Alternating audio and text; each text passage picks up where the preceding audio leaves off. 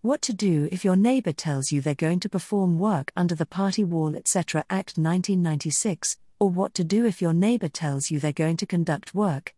Introduction The Party Wall, etc. Act 1996 establishes a legal framework for avoiding and resolving conflicts over party walls, boundary barriers, and excavations near neighboring structures.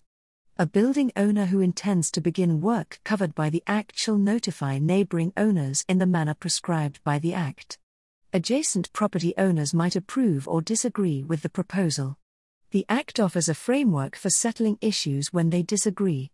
The Act is distinct from seeking planning authority or approval under the building regulations. What is a party wall?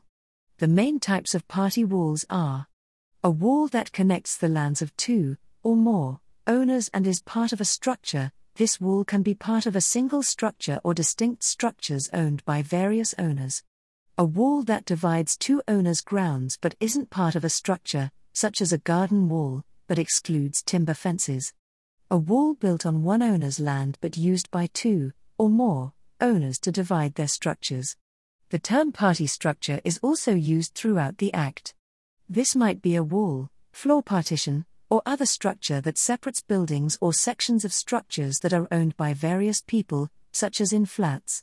What the Act covers The Act covers excavation at and below the foundation level of neighboring structures, new building on or near the boundary of two properties, work to an existing party wall or party structure.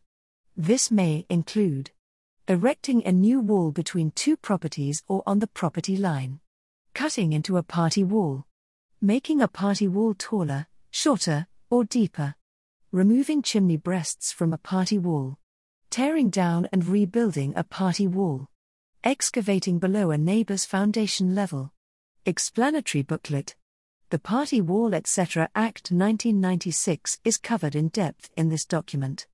The guideline describes how the Act may impact a building owner who intends to do Act covered work or a neighboring building owner who receives notice of intended work under the Act. The guidelines was revised again in May 2016 to reflect changes to the Act that now enable the electronic delivery of notifications and other documents that are required under the Act if both the sender and receiver agree.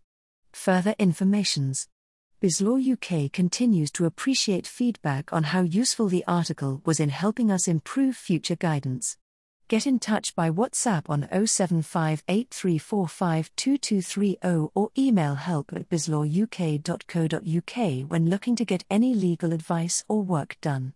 Please visit our website www.bizlawuk.co.uk to find out about our range of holistic legal and business services check our five star testimonials and watch our YouTube channel or listen to our podcasts. Please follow, like, and share our social media content if you find it useful. Brought to you by Audio Harvest.